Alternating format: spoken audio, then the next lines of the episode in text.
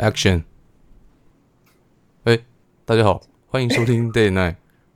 我再一次，大家好。看你自己 NG 是不是啊？没有、哦、，Peggy 笑出来。来来来。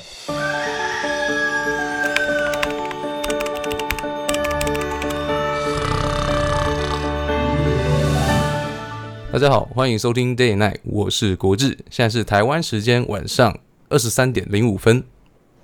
我是杨生，现在是北美太平洋时间早上8:05。我是 Peggy， 然后现在是下午5:05。OK， 那我们今天邀请到一个来宾呢，是我的高中同学。诶，之前国中一毕业的时候，然后我们就到高中。到高中第一天新生报到的时候，就是随便找到你的班级，然后随便找一个位置坐下来。然后我就随便找一个位置坐下来，然后因为大家都是新生嘛，所以你没有制服可以穿，我就穿着便服，然后随便坐下来。我就看到旁边，哎呦干，怎么有个人已经穿了整套制服？他已经穿了一个，是还没秀学号哦，还没秀学号。对，这个人开始讲话了，他还没有秀学号就穿了整套制服，然后我就跟他对到眼，就跟他聊个天这样。他就跑过来跟我握手说：“你好，我叫 Jim。”万马奔腾的 Jim， 哎，高中没有这样讲嘛？靠北，大学才有的嘛。我把 mix 到大学里面的。Anyways， 反正他就是一个大家都还在穿制服新生训练的时候就已经穿着一个整套制服的人，非常猛。他就是我们今天来宾 Jim。哎，那 Jim 你好，我们要配乐吗？配乐什么？掌声哦。没事，你放一个万马奔腾的感觉。万马奔腾，对，你要上一个那个马的灯提那个提教的音效，这样。OK， 可以。好，那Jim你好，那就是稍微请你简单自我介绍一下。好，首先谢谢国志，对 Aloha， 然后杨生，他们两位都是我的大学同学，也是同高中的，所以我们以前就都知道，就认识彼此很久了哈。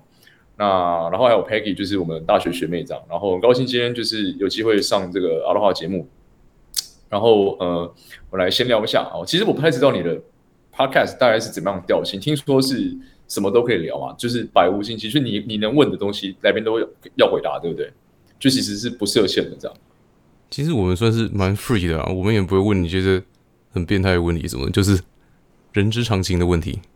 哦 ，OK， 我们顶多问问题，但是你回觉得如果不好，我们可以在之后再剪掉。没问题。其实你们就是怎么样问的，我都尽量可以回答，因为我发现上次我们为什么会有这个契机嘛？所以上次我跟那个Aloha就是在那个朋友的婚礼嘛，然后我们就聊这件事情，就才知道说哦，原来你们三位有在经营这样的一个算是业余之外的一个兴趣，就是经营 podcast。对，然后再找就是各式各样主题，对不对？那时候聊到说，其实我大概在2017年6年，就也是差不多5-6年前的事情了，就开始做一些跟加密货币啊、区块链产业相关的一些事情。那因为这个圈子对于一般人来说，甚至可能是对于以前清大的背景来讲是比较陌生的东西，因为大部分人可能都来清楚啊，竹科硬体，那从事软体跟从事加密货币这块的人就很少。对，那刚好因为中间就是因为接触一些朋友，然后有这个契机，然后就是在6年前开始进到圈子里面，然后以前也是开发者嘛。所以后面就也是作为就是区块链相关技术的开发者。那2017年、2018年的时候，就是有在一个交易所里面就业过一阵子。那后来18、19年的时候呢，加入一些新创团队，然后在里面是担任类似像是研究员的角色。其实研究员角色就很像是你在读硕班的时候报 paper 的感觉，因为那时候我的工作是要去研究一些人家写好的一些东西，主要是一些最新的发展的技术，然后要。就是等于是要报给我那时候老板听，对，因为我们那时候大部分都是要追最新的技术嘛，然后要知道说我们哪些方向是我们可以应用的、可以创新的，然后哪些是我们要避开的之类的，对，所以那时候2018、19年那2年，主要都是在就是在读一些文章啊，然后在做整理啊，然后报告 paper 这样子。好，那一直到2021年的时候呢，那个时候我开始自己创业，对，那时候。是在一个比较新的区块链上面哦，这个后面你会问到，那我现在先很快带过。反正总而言之呢，你可以想象是不同的区块链，很像就是不同的国家一样。那不同的国家有自己的法律嘛，有自己的货币嘛，有自己的就是规则嘛、规范。好，那就想象那时候我是从一个 A 国家做了一阵子的事情，然后后来就转到 B 国家去，然后就是开始一个新的项目跟新的事业这样。好，那就是2年前，那个时候我在一条叫 Solana 上面的公链，然后在上面自己做创业，所以2年前到现在大概已经，我下面就带大概2个团队，然后已经创业2年多了这样子，对，大概其实是这样。所以你从 A 国家跳到 B 国家，是自己成立一个国家，还是加入 B 国家那个体系？我是加入 B 国家体系。简单讲就是 A 国家那时候就是以太坊嘛，哈，以太坊是一个比较发展比较早的一个区块链。好，那这个区块链其实有很多种，比如说比特币是一个区块链，然后以太坊是一个区块链。那比特币、以太坊差哪里呢？就比特币它只是一个 coin， 它没办法写程式，它不是 programmable 的东西。那但是你在以太坊上面呢，它是可以去，你可以写程式到上面，然后你可以就是部署智能合约。那这个智能合约，你想象成是，因为这个程式要运作，它一定会有一个code嘛，一个程式码，对不对？你写好之后，你编译，然后就照着规律去跑嘛。那一般来说，比方说我们像 Mac， 我们在进行视讯通话，那它是不是有一个 app？ 那这 app 就是在你的电脑里面的，就是CPU 里面，对不对？然后呢，它就把这个 code 呢 loading 到你 RAM 里面，然后开始执行嘛，对不对？好，那相对来讲，区块链上面的我们叫智能合约 smart contract， 它也是类似的概念，只是它的那个程式码呢是写死在区块链上面，它不能被篡改。那这件事情就很有价值。如果它不能被篡改的话，就表示说这个规则就是某一些金融的游戏规则呢，是被大家所认可的，而且是不能被第三方所改变的。也就是说，今天它不像是一个中心化银行，就是我不爽，我就可以不让用户把钱领走，这件事完全做不到，因为这些规则都是写死在这个智能合约上面的。所以就保证说，这个特性就是会让很多人会喜欢用一些，在区块链上面用一些就是创新金融产品，因为它可以保证这是去中心化的，然后保证没有不受就是任何中心化的就是机构所监管。对，所以讲的有点多，绕回来，反正就是对，那反正就是我是加入一个新的链，然后这个链有它自己本身特性这样子。哦，没有，因为有点复杂，所以我对有点讲的有点多，慢慢来，尝试去理解。我是稍微有做点功课啦，但是还是不太能理解所有东西。那你刚刚是说你相当于是从比特币或者是跳到以太坊，然后因为这是不同国家体系嘛，就是不同它的运作方式。然后以太坊你说它有智能合约，但我以为比特币它也有智能合约，这样说好了，就是比特币它那个不叫智能合约，它那个叫 script， 就是只是脚本而已。那脚本跟合约差哪里呢？脚本它只是有限定功能的，就是被阉割版的智能合约，就它不是图灵版贝的，就它不能做任何事情。举例来说，好像Bitcoin 上面的它那个 script 只能拿来验签章，或做一些很简单的事情，就你没有办法用它做一些复杂高阶功能。对，那这个在我们就是对开发者来讲，那我就不会在上面打造应用嘛，因为它的功能是受限的。对，所以通常我们讲可以做智能合约的链呢，都是在以太坊之后的这些链。哦，因为我还有查说，还有说那个区块链1.0、2.0、3.0，那它算是中间的这部分嘛？而且我看好像大部分人使用还是以比特币为主。看你目的嘛。那比方说，如果你的目的只是要投资，或是把它当成像黄金一样的商品来看待，那比特币当然最适合，因为它市值最高，波动性最低，然后也最多大户在持有，然后波动也相对是比较小，就是它的量体最大嘛，对，流动性也最好。那如果你是一个金融商品或是一个贵重物品来看待它，那确实你应该投资它。但如果你今天要进行的是一些比较进阶的金融实验，我举例子，像在区块链应用里面啊，有一个领域叫做 DeFi，DeFi 是两个字的简称，叫 Decentralized Finance， 就是去中心化的金融嘛。对，那它这个东西对标什么？对标就是中心化的金融啊。什么是中心化金融？就是你现在手机打开的那个网络银行，它就是中心化金融，因为它是某一个银行开发出来的 app， 对不对？它背后连的是银行的资料库嘛，对吧？那是中心化。因为如果有一天这个，你有没有遇过情况，就是你打开这个 app， 你会发现说，不好意思，系统维护中，什么也做不了，因为你不能转账，你也不能去查你的余额。对，那这个就是中心化它本身的。其中一个短板就是你会被一个机构，然后呢去就限制 你的资产控制权。好，所以你可能有时候你不能随意的去转移你的资产。好，那所以去中心化金融这种东西，它只能在这些你刚刚讲的所谓的区块链 2.0， 就是所谓的有支援智能合约的功能上面做实现。对，那比特币它就只是一个 coin 嘛，你就只能拿来做 transfer， 你只能把它当钱花。但有些东西是对，如果你用智能合约的话，你就可以写一些比较高阶复杂规则。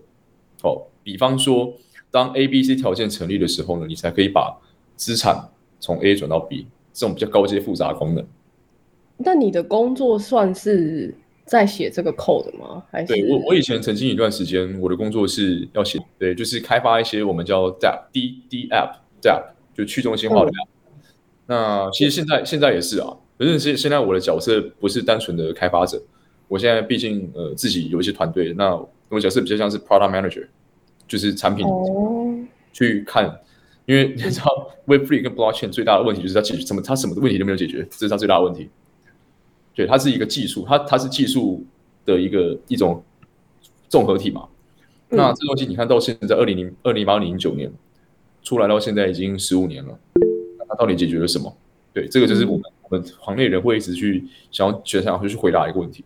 可能讲有点深奥，但我可以借由就是我昨天稍微去补功课的部分就解释，我用ChatGPT 去问，就基本上，你可以就纠正我，如果认为讲的不正确的话。我想讨论一下，就是区块链的，就对，就如果听众在听的话，简单来讲就是，他说有点像是一个超级笔记本，然后这个笔记本是说有很多人去共同持有，所以就有点像去中心化，因为你不能单独去更改这些资讯，然后你每次有一个区块链，就相当于增加一个页面。然后你这个页面的话，就会，你就可以记载一些东西。然后这些东西你要新增这些页面，你都需要一些特殊的合格标准或技术，然后你才可以增加这个页面，是这个意思吗？好，我跟你说哦，你看区块链为什么是两个字，就是它是两个概念的集合，一个是区块 block， 一个是 chain。那我们先讲这两种东西为什么要存在好了哈。区块这个 block 要存在的原因是因为你这样想好了，就是说。其实你可以不用区块，这区块链这东西它其实是一个分散式账本。那你就是你刚刚讲到，每个人手上都有一个笔记本的意思嘛？对。那为什么要分散式的原因是因为，这个技术体系被发明的最初的目的是要解决掉银行中心化的问题。所以中本聪他认为，中本聪可能是一个人或者一个团体，他认为说要解决中心化最好的解法就是你不要只有一份账本，你要很多份账本，而且你要想一个机制。让这些账本都有办法是它的里面的资讯跟记得内容同步的。好，所以这个时候你看哦，其实基本上你在做一个区块链网络里面啊，他们传输消息的单位是什么？其实是 transaction， 是交易。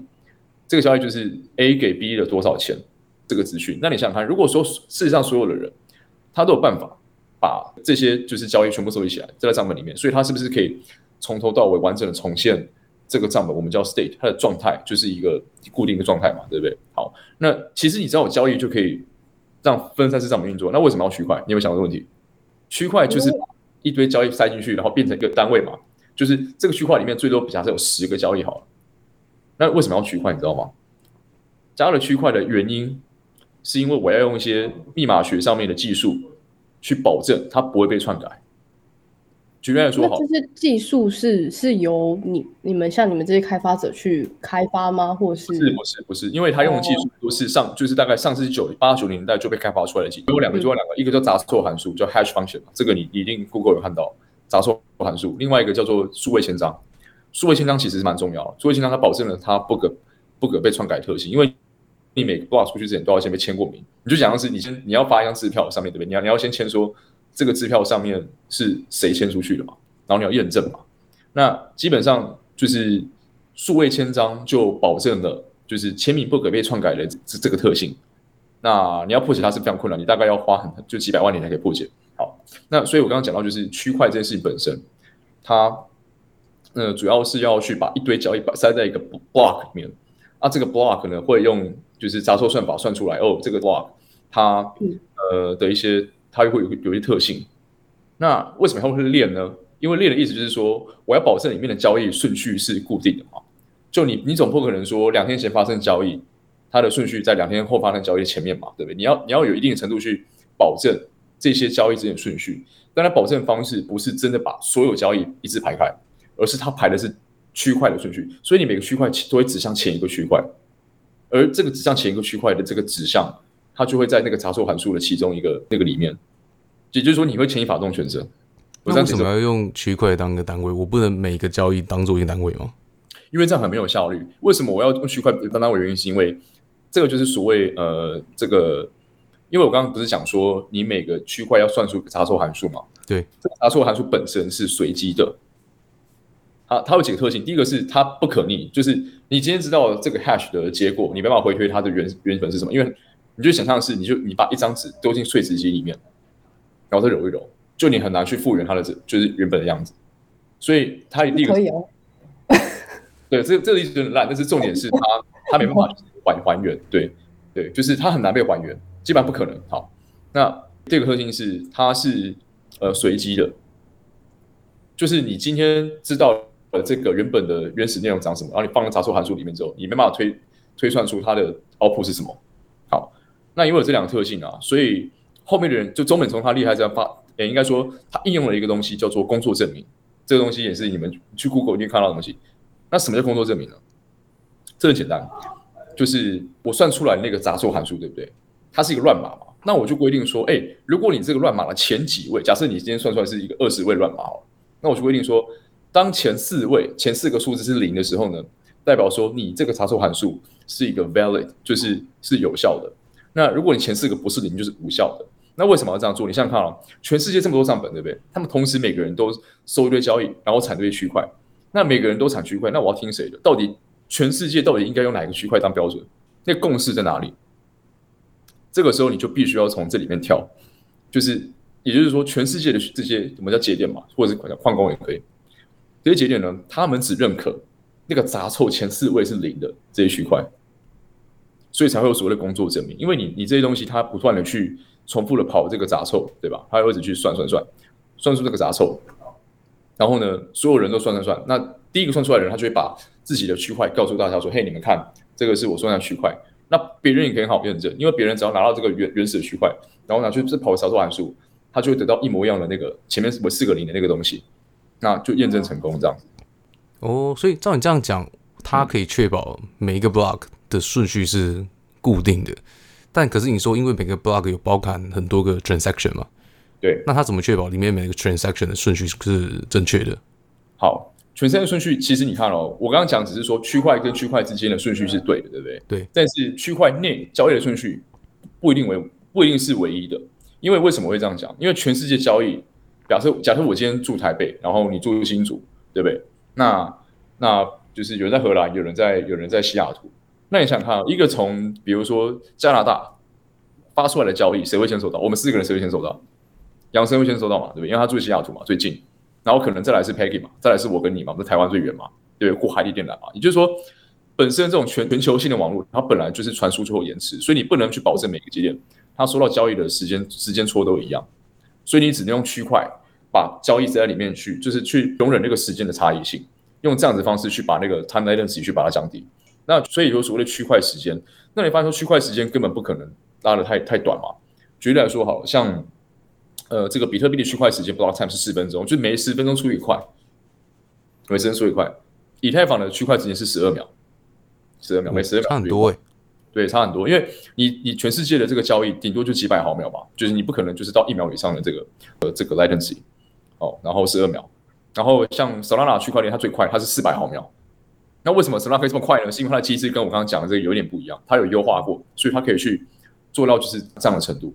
原因是因为我现在在讲深点好，我刚刚讲是每个交易出来它会先广播嘛，就是我今天发了一个交易，然后我会把这个交易告诉全世界所有节点，我就是无差别广播，但是在 Solana 上面，它做了优化。我发出的交易，我会先知道谁会出我的快，我就只发给他。所以对我来讲，我会把频宽节省的很，就是节省到极致，然后速度会很快。对，这是 Solana 跟其他区块链的差异。这样想听懂吗？有点深，蛮深的，太深了。好，来慢慢来。哦，我有没有想问一题啊？因为我看你之前在做别的演讲的时候，你有说，就是一楼。I5 嘛，就是对对对 ，Split M5。对，像我想5岁这样告诉我。但如果你今天回到过去，你今天用你现在的知识，你回到过去，回到我们那个高中新生训练的时候，你要怎么跟高一的学生介绍什么是区块链？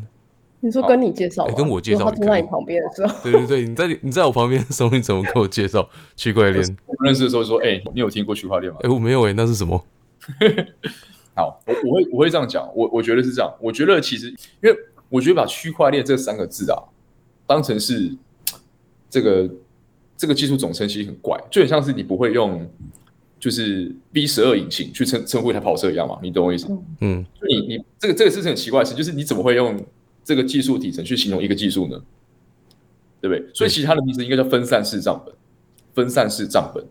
所以分散式账本的概念远比它怎么被实现的，就是。比如说，好，你先形容一台车，你会说，哎、欸，你看它这是一台就是4门的跑车，双门的跑车、嗯，那你不会说它是一个 V12 引擎的什么东西，对吧？好，嗯 ，OK。同样的意思就是，通常你要想区块链技术说，我们会通常会讲是它是一个分散式账本，这个东西叫账本 （ledger）， 然后它的技术实现的细节叫做区块链。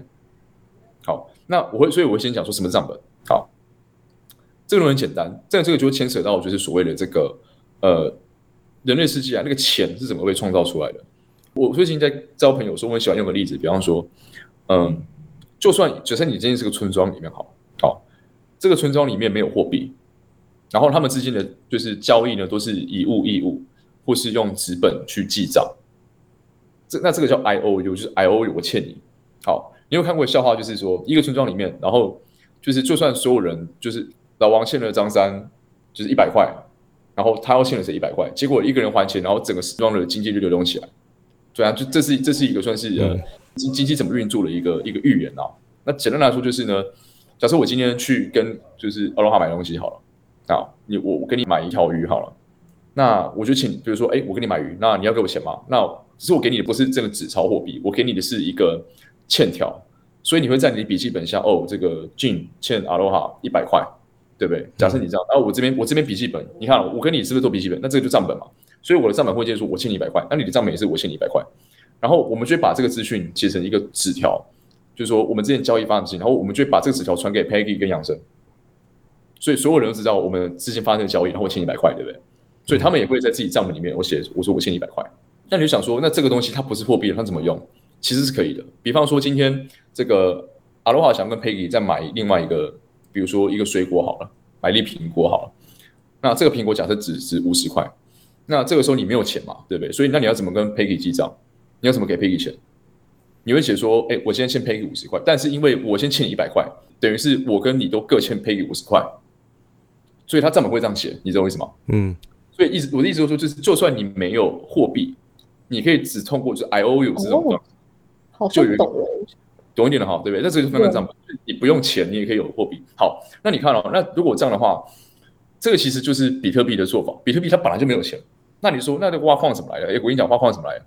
挖矿就是说，我刚刚不是讲说你要工作证明嘛，对不对？你每10分钟出得快嘛，你出得快代表说你付出一些努力，你付出了你的 maybe 电力或是你的算力，对吧？那我的网络要奖励你，所以我们就写规则说，哦，如果你今天出得快，你就可以账户上自己自动加100块。哎，这个时候你就有钱了。对不对？所以你的账户就变正了，然后你就可以去支付其他东西了。嗯，有点像是就是你用你的电脑、你的电力、你的算力去换到了一些货币的感觉。对，你可以这么想，对。但这有点悬呢，因为你没有实质的产出，你只有用电脑电力去算一个东西。其实它这个就算是一种转换，就是它就是能量转换，你把就是电力、电能变成算力。那算力其实就是密码学，就是你用密码学去保证这个东西的安全。你这样想好了，密码，你看你刚刚讲这个杂组函数，它是一个乱码，对不对？那你要让那个乱码前4码为零，就是你要有秩序性。那是不是就是你要把那个熵降低？把那个熵降低的意思。那你要把熵降低，你就要给它能量，就类似这种感觉。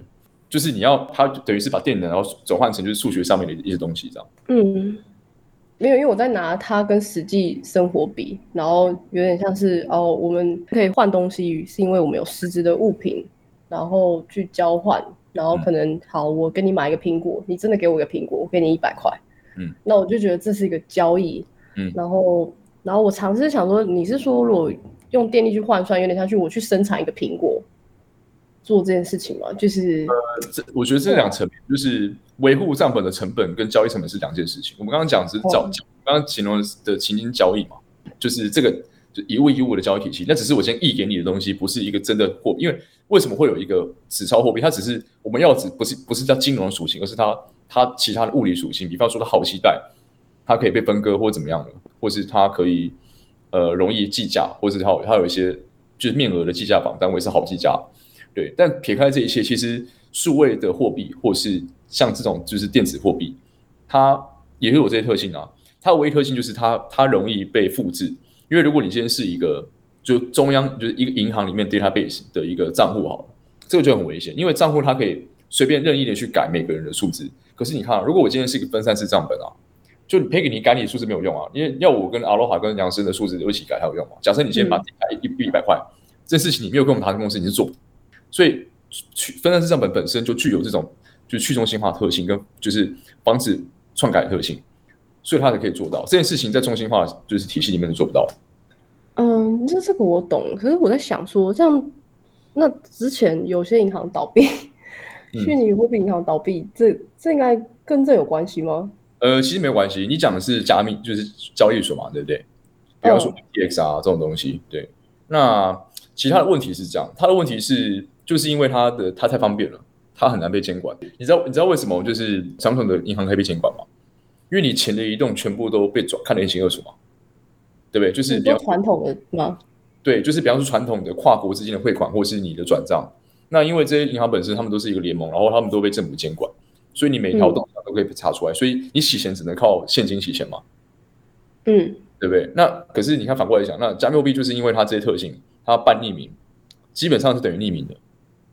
因为你很难把一个 address 跟一个人的人头户连在一起嘛，就是因为我一个人我可以有十几把私钥啊，我可以有不同的账户嘛，所以监管这事情就变得超级困难。也就是说，它这个特性技术特性会造成一个交易所的 owner， 他可以很容易的去挪用资金，然后神不知鬼不觉。那这个就是 FTX 它碰到的问题，就表面上我这样做的很漂亮，但实际上我台面下运作你是没办法抓到的，尽管它标榜的是。这个透明就是transparency。对，这我就觉得很神奇，因为一开始说我们想要透明化，我们想要去中心化，然后想说那为什么会发生这种？其实我还不是很完全了解，就是如果都是透明，大家都可以看到资讯，为什么还会就隐藏到后面才会爆开？这就是我可能真的不太懂。首先第一个是我觉得这个问题很多层面嘛，那。我认为最大的问题是，它的透明化仅限在链上。可是你知道有个东西叫做 OTC， 叫做场外交易。场外交易就是，比方说好了，我今天可以把一个私钥给另外一个人，然后但是你在区块链上面你看不出来这个 ownership 的转换嘛？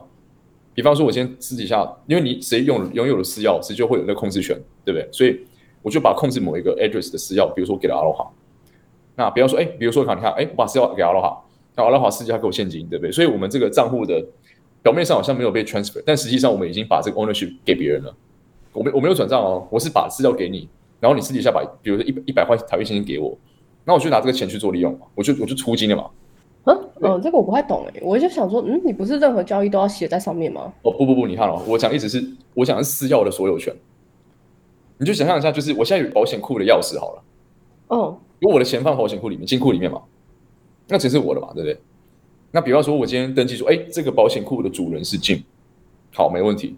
可是我今天可以私底下，我跟 Peggy 做个交易，比方说跟你做个交易，我说，这个钥匙是一个里面藏100万现金的保险库的钥匙，我现在用它跟你交易，然后呢，我给你这个钥匙，你给我100万现金，就是这种感觉，对，这种感觉。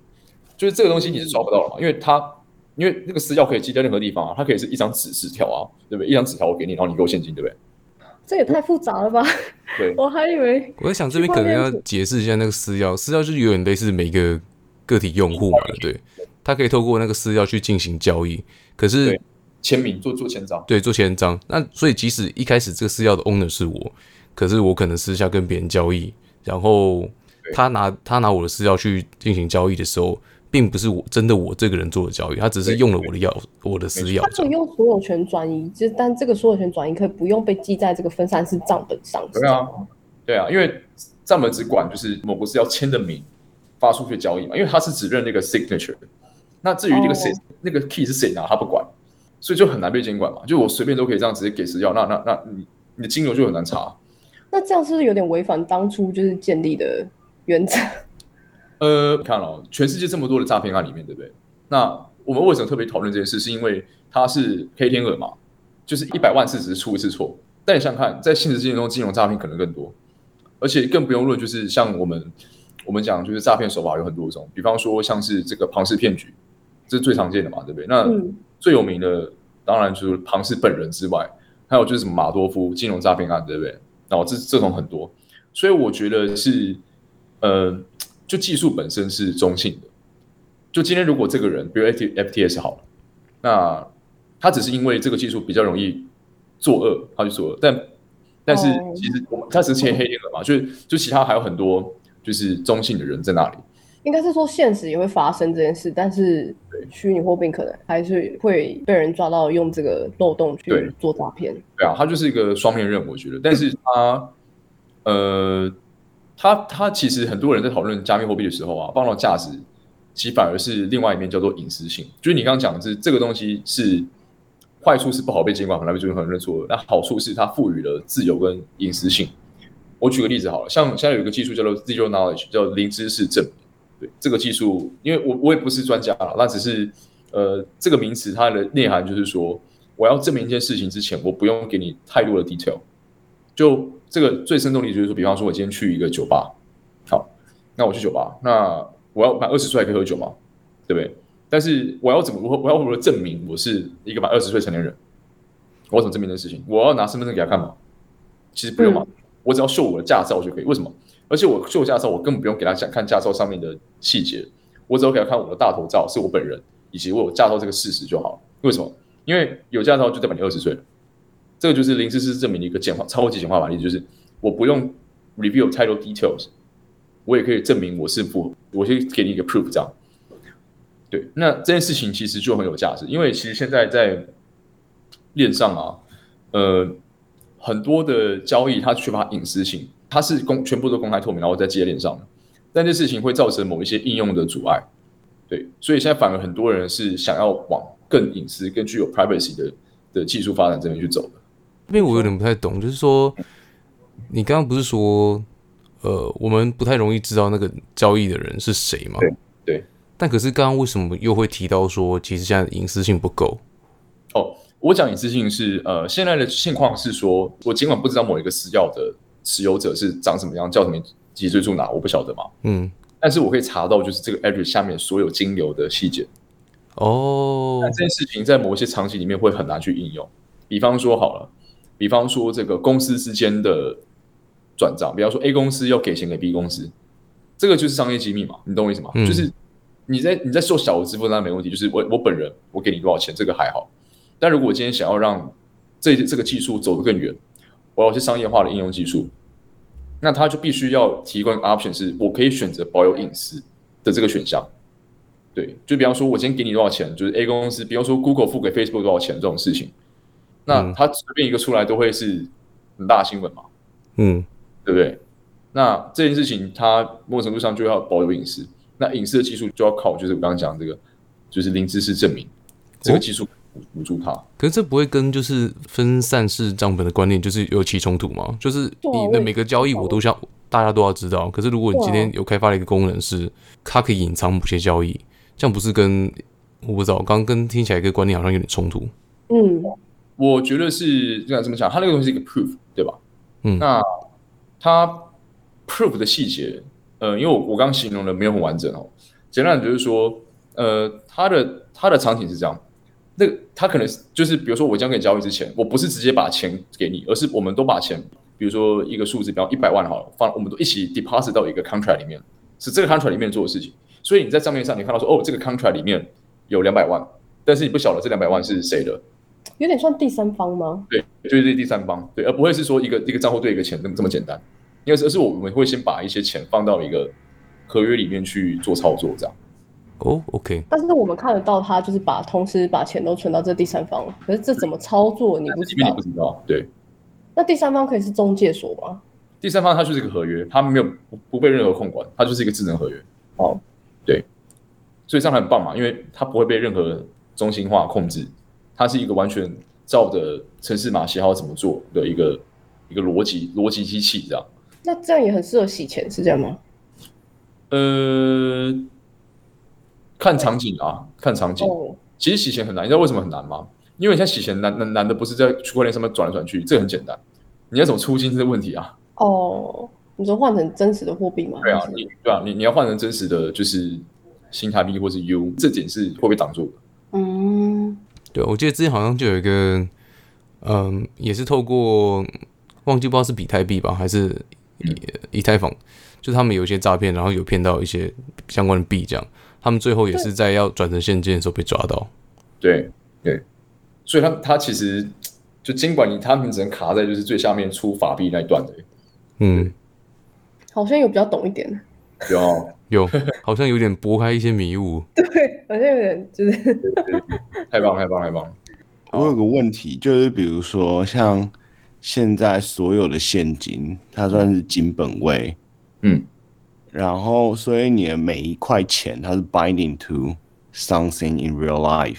嗯，但是像以太币或者是这种 digital currency，嗯，它其实并不是就没有连到现实中任何东西。嗯，那基本上它的价值就是你的东西，然后大家公认一个价格在现实生活，但你现实生活还是现金，你还是用现金那些去交易。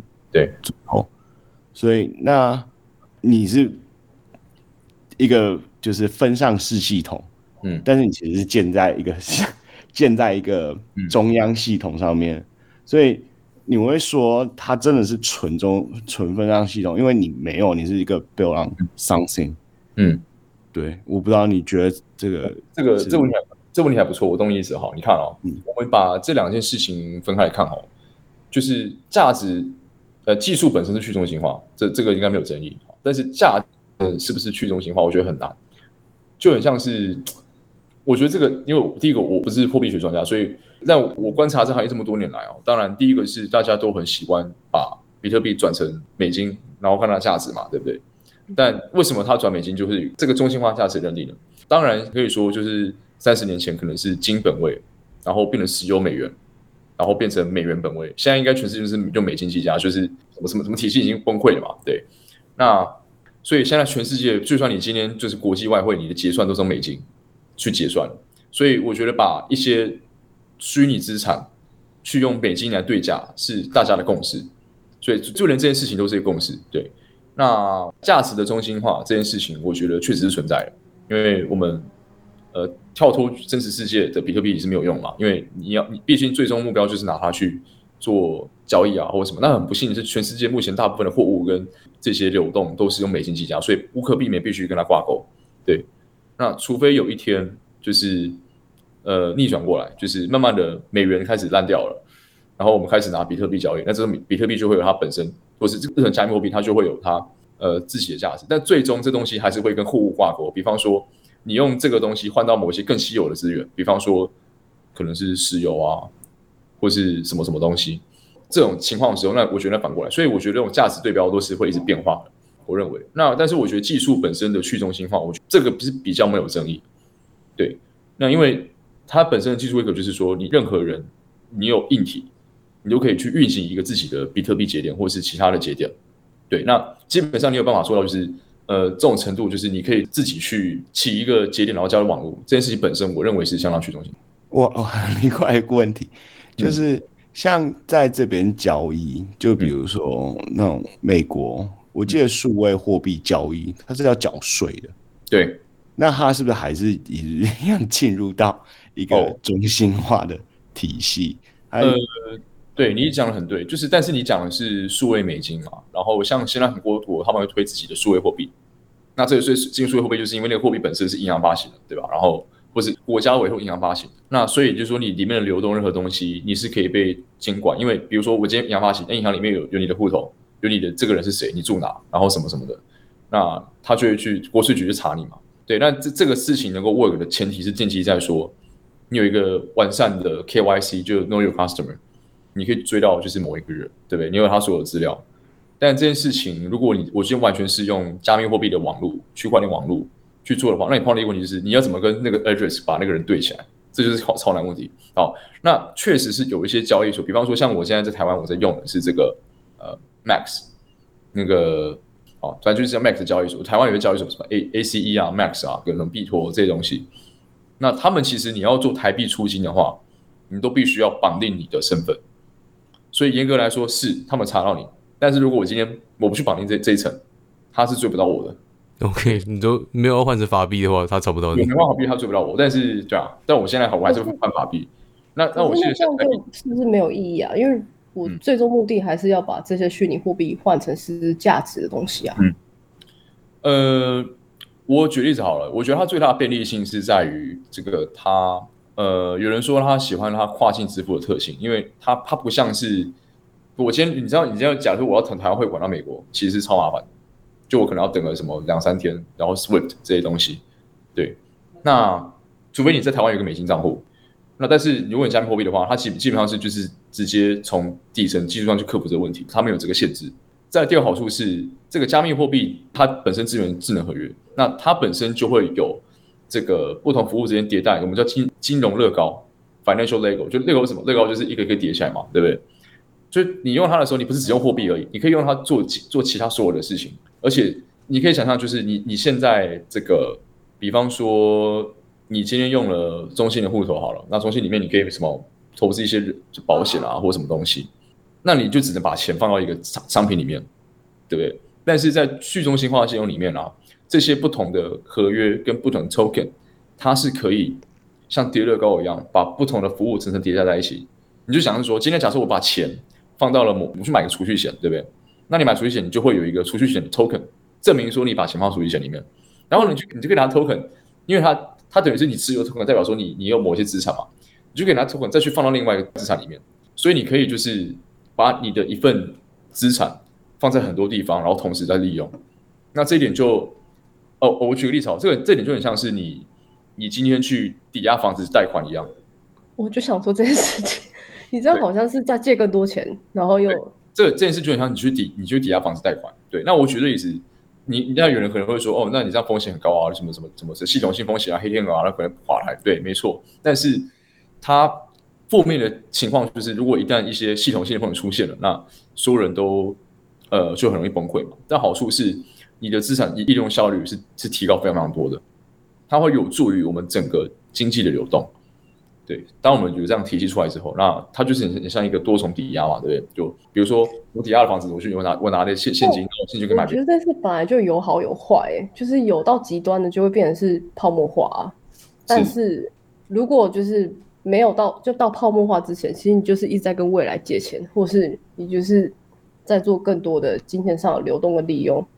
所以跟未来借钱。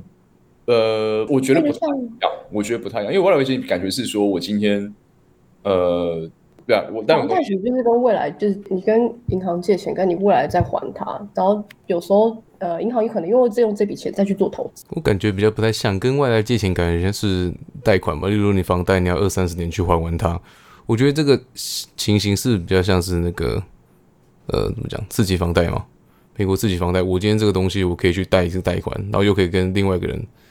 去贷第二次这样，所以等你的本就只有一个东西，可能你就可以贷好几次。好，你看到联想，你看到例子嘛？那为什么？那这些事情跟你看我刚刚形容的体系跟自己房贷最大的差别在哪里？就我刚刚讲一系列操作，全部都是在区块链上是公开透明的。那之前会那样，是因为大家不了解系统性风险在哪里嘛？就是因为它会爆掉，是因为它那个叠太多层了，对吧？因为那些东西都会有一些就是。公式可以计算说，比方说，你这个地方你的 margin 多少，然后你的币价波动多少之后，你就爆掉。比方说，你今天开杠杆，对，开杠杆你懂知道意思哦，就是我今天杠杆就是说我把一个 deposit， 比方说 deposit 100块，我用100块的钱就可以操作价值1000块的东西。对，这叫杠杆嘛，就10倍杠杆。好，对，杠杆代表说我的 margin 是 我跌超 10%， 我觉得亏，因为 10% 的亏损就会放大乘以10倍，变亏 100%， 所以我就会输掉我所有的保证金。对，那我认为这些东西最终都是工具。那我为什么说在 DeFi 里面这件事情会比 CFi 就是 C 就是 Centralized Finance 还要好，是因为它所有的东西都是规则被写在合约里面，它有链上数据可以分析，所以我可以很清楚知道说，哦，现在这个市场的风险大概都在什么值，是超级高风险呢，还是中度风险？那它就给了就是一些在操作一些金融的有一些工具可以去避险。对，那这事情好像会爆，是因为他们都是一小群经理人在玩嘛，然后散户不知道，那散户就会傻傻一直去买他们包装出来的垃圾，然后最后就爆掉了。但如果今天有一个就是比较良好的一个公开透明的系统，我们去把这个规则讲清楚，跟把这 risk 拿出来，大家我不会说就不会发生，但是起码可以降低它发生几率。因为聪明人看到，对，因为我想说你讲一部分有道理，可是我其实没有办法100%相信这个系统，就也是 not yet。Yeah， 我现在也不相信啊，干 FTX 爆料，信心全失。对对，不是，我就觉得就像是你看那时候，美国次级房贷爆发的时候，就有人可以靠这个赚钱嘛，但其实也是很多人从这边亏钱。对啊，大卖空啊，那个谁啊 ，Michael Burry 哦 ，Big Short。对啊，有人能从这边赚钱也是，但也是有一堆人从这边亏钱。所以我觉得，像你讲，他有提供很多工具，但也是要看你每个用户他自己够不够厉害。就应该说，他说解决了哪些问题，但我觉得好像还是有一些潜在的问题。然后，就像你说，没有人监管这件事情，也、yeah， 我是、啊、没错，我同意，完全同意。嗯，我还有个问题，就是比如说你现在说的账本是根据你一开始开发那些就是code跟规则出来的吗？那我猜大家如果有写过 code 的话，你都会有那种知道那种 legacy code， 就是你可能一开始开发的时候，你会写一些很简单的程式或者是规则，但你之后可能后面发现啊，这个东西你要 scale up 或就是变成更改的话，更对泛化的话，那你就会发现啊，前面有一些逻辑就会卡住，然后你后面要用更多很奇怪的东西去 bypass 这些前面的逻辑。对，我不知道就是我自己写软体的经验，我不知道就是在加密货币会不会有类似的情况，我只是好奇，就是你可能前面的技术在后面来还，然后你就累积越来越多。有，我跟你讲哈，通常因为而且你看区块链上面智能合约它是不能被篡改的嘛，对不对？哦，所以基本上你写错那个就烂掉了。对，所以我很好奇，我第一个听到的是想说，哇，这个技术栈应该很多。对，那通常我们怎么解决你？其实这个方法也很简单。这个问题就很像是那个domain name 哦。那你们知道我们现在全世界的网路对不对？我们有个 domain name， 比方说 google.com 对不对 ？facebook.com 对吧？就每个人都可以去注册一个 domain name。好，那你看哦，这 domain name 只是一个指向嘛，可是你 domain name 下面对的 IP 位置会换了，对不对？所以你可以想象是说，这个区块链上面你可以是部署一个系列的智能合约。假设我今天要部署一个服务好了，我不可能只有一个合约，我可能会部署3个合约，或是2个合约。那其中一个合约，我们就是把它当前面叫做 gateway， 就是一个大门哦。那这个大门是固定的，这个大门的功能很简单，它就是把所有进来的交易再往后导到后面的门。那你看到这个大门它就有一个功能，就是说，那我里面只要记录现在真正在 functional 的合约是哪一个，它的合约地址是什么，对不对？那等到我后面的合约我要更新，我要升级，那原本的我就直接作废了。然后我再部署一个新的上去，但是我部署新的时候呢，我要跟这个大门的守卫讲说，哎，这个新合约的地址是什么什么，然后大门才会知道说，接下来进来的这个交易跟请求要往哪边打了。这样你懂我意思？就像是你今天有一个固定不变的域名，这个 domain name 就叫 google.com， 但是这 google.com 指向的 IP 会变，所以通常我们在做合约申请维护的时候都是这样去做的，就是你可能一次会布2个合约。然后一个是大门的位置不会变，所以你 always 可以就是对到这个大门，但大门后面指向的那个真正做服务的那个地方会变，那它就很像是 domain name 跟 IP 的关系。可是那这样子的话，你的那个合约不就是可以被修改吗？因为你可以 destroy 跟 update。你说的很好。那我们讲的不可篡改性，主要是指同一个合约本身，因为你看哦，我今天我是可以直接不通过大门去打那个合约的，比方说。这个大门告诉我说，你现在是这个一号大楼跟二号大楼，一号是旧的，二号新的嘛，对不对？那可是我的一号大门不会关起来，一号大楼就是你喜欢去一号大楼，你可以去一号大楼，但是一号大楼如果被证明是它有瑕疵或是有缺陷，那二号是升级版，就是一号大楼是危楼了，二号是新的大楼，那应该这个情况下，应该很少人会直接继续一直走一号大楼去，就尽管它是不可篡改的，但是对一号大楼的立场来讲，它才不可篡改啊，它东西都没有变啊。只是它今天提供的功能，它已经不合时宜了，所以这个情况呢，通常大家还是选择就是到，比如说官方升级版的合约，那再加上就是通常啊，我在公布新合约的时候，这个合约都是开源的 ，open source， 那 open source 代表说它可以被检验，它可以被就是 audit， 可以被就是审查，那审查的结果我们就知道说，哦，那这个合约本身安全性高不高，或是它解决问题是不是它解决的问题是不是跟它宣称的一样。而是他背后有开后门或做其他手脚，通常是这个样子。反正我听起来就是，就像一个土地上有几栋大楼，然后那个大楼是就算你是不可以被摧毁，或是管它之后怎么样，可是反正你就去走不同条路，这样。对对对。去别的地方就对了。对，就很像大楼格局你改不了，可是你可以有新的大楼啊，那你就去新的大楼就好了。嗯。对。所以比如说我会有一个比特币。就是我拥有一个比特币，但是它这个比特币是一代的比特币，然后我可能那个比特币的那个规则改了之后，然后我会拥有一些二代的比特币，这样子吗？哦，好，我懂你意思。好，第一个是，我刚刚讲的情况啊，是只有在有支援智能合约的区块链上才会发生，你才有所谓的就是写程式部署这件事情嘛。但是比特币本身它就是这个链本身的 native token， 它是一个原生的货币，就是它本身它就只能拿来做转账，所以这个时候它就没有所谓的智能合约迭代的问题，它就只有一种比特币。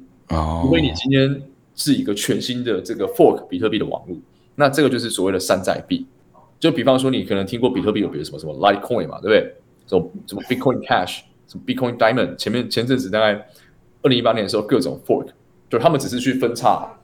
因为比特币网络，但是它并没有比特币网络原本的算力。那它这个就是比特币 2.0、3.0、4.0， 但是这个没有意义，因为大家还是会用比特币 1.0， 因为那个才真正比特币。所以一开始就会 make sure 比特币这个基本的就是算 algorithm， 没有问题，所以你之后不会有任何造成后面比如说 development 的一些问题，还是这其实是币跟那个 service 的差别。对 ，token 本身比较很简，它功能就很简单，它就只是转账而已。对，那就我所知说，比特币目前仍然还是全世界最稳定的网络之一。哦，就连以太坊都分叉过，但是比特币从来没有分叉过。那比特币到现在，还是全网算力最高的，就仍然坚持 proof of work， 然后算力最高的一个网络。所以你可以说就是比特币仍然是安全性最高，然后最受大家信任的一个区块链。对，但它缺点就是它不能就是做智能合约的 programming 这样。Peggy 是不是有问题？没有，对啊，我原本只是想问，但我也忘记，反正总之就是想说，这样听起来是因为比特币它比较基本嘛，所以就是它只有，所以它其实也不太能做太多的其他功能的话，反而也比较某方面上面也讲比较安全嘛，会可以这样讲。对，就越简单的东西越不会出错嘛。对 ，OK。也这样看，然后以太坊你说因为它有 smart 就是那个智能合约，所以它反而就可以像你说的，它可以做很多的交易或其他行为，然后就像你说的，它会有什么第一个合约 domain 合约跟 second 这些就会 OK。 通常这个功能叫 proxy 啦，叫做这个代理 proxy， 这个其实很常见 proxy。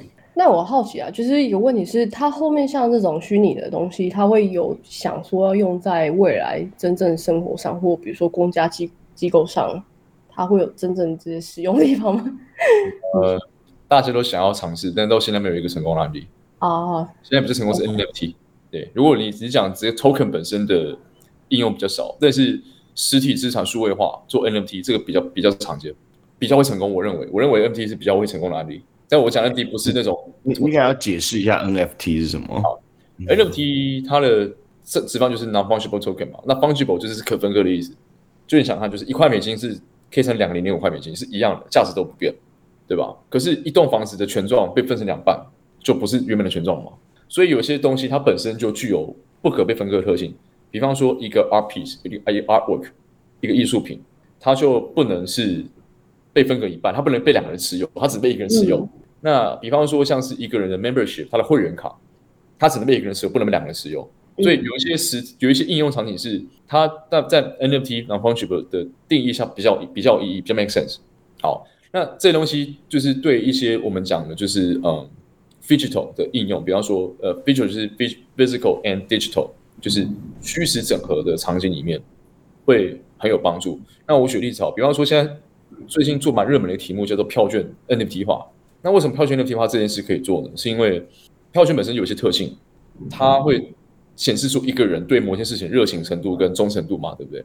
但你说的票券可以再定义一下什么样的票券？比方说演唱会的门票，哦、，OK， 或是你去买某一些展览的门票，这种、好。那这个东西其实对于一个品牌的忠诚度，这个 information 是很有价值的，哦，这个是很有价值的。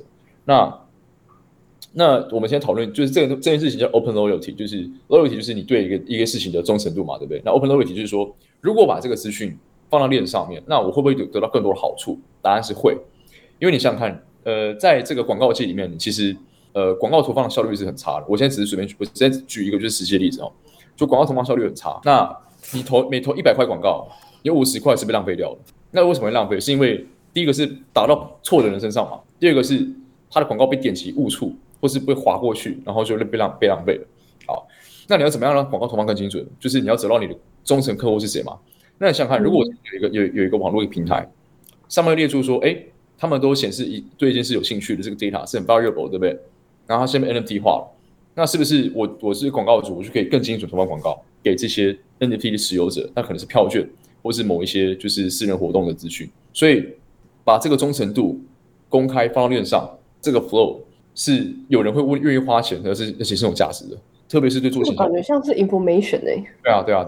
因为一般我听到的 NFT 可能是被玩坏了，就是比如说你的某一些图案，然后你自己做的一些肖像权，然后因为它是不可被取代的，然后你就可以拿去卖别人，然后别人再这是一个面向嘛，这是一个面向。那这是我觉得这个面向它炒作性质还是比较多，就很像是以前的郁金香之乱啊，或是就是因为它就是它比较只有用到就是转手的特性跟艺术品的特性，但是它没有真的去应用到就是它去中心化跟把资讯上面的特性，或者我就不知道它的价值在哪里。对。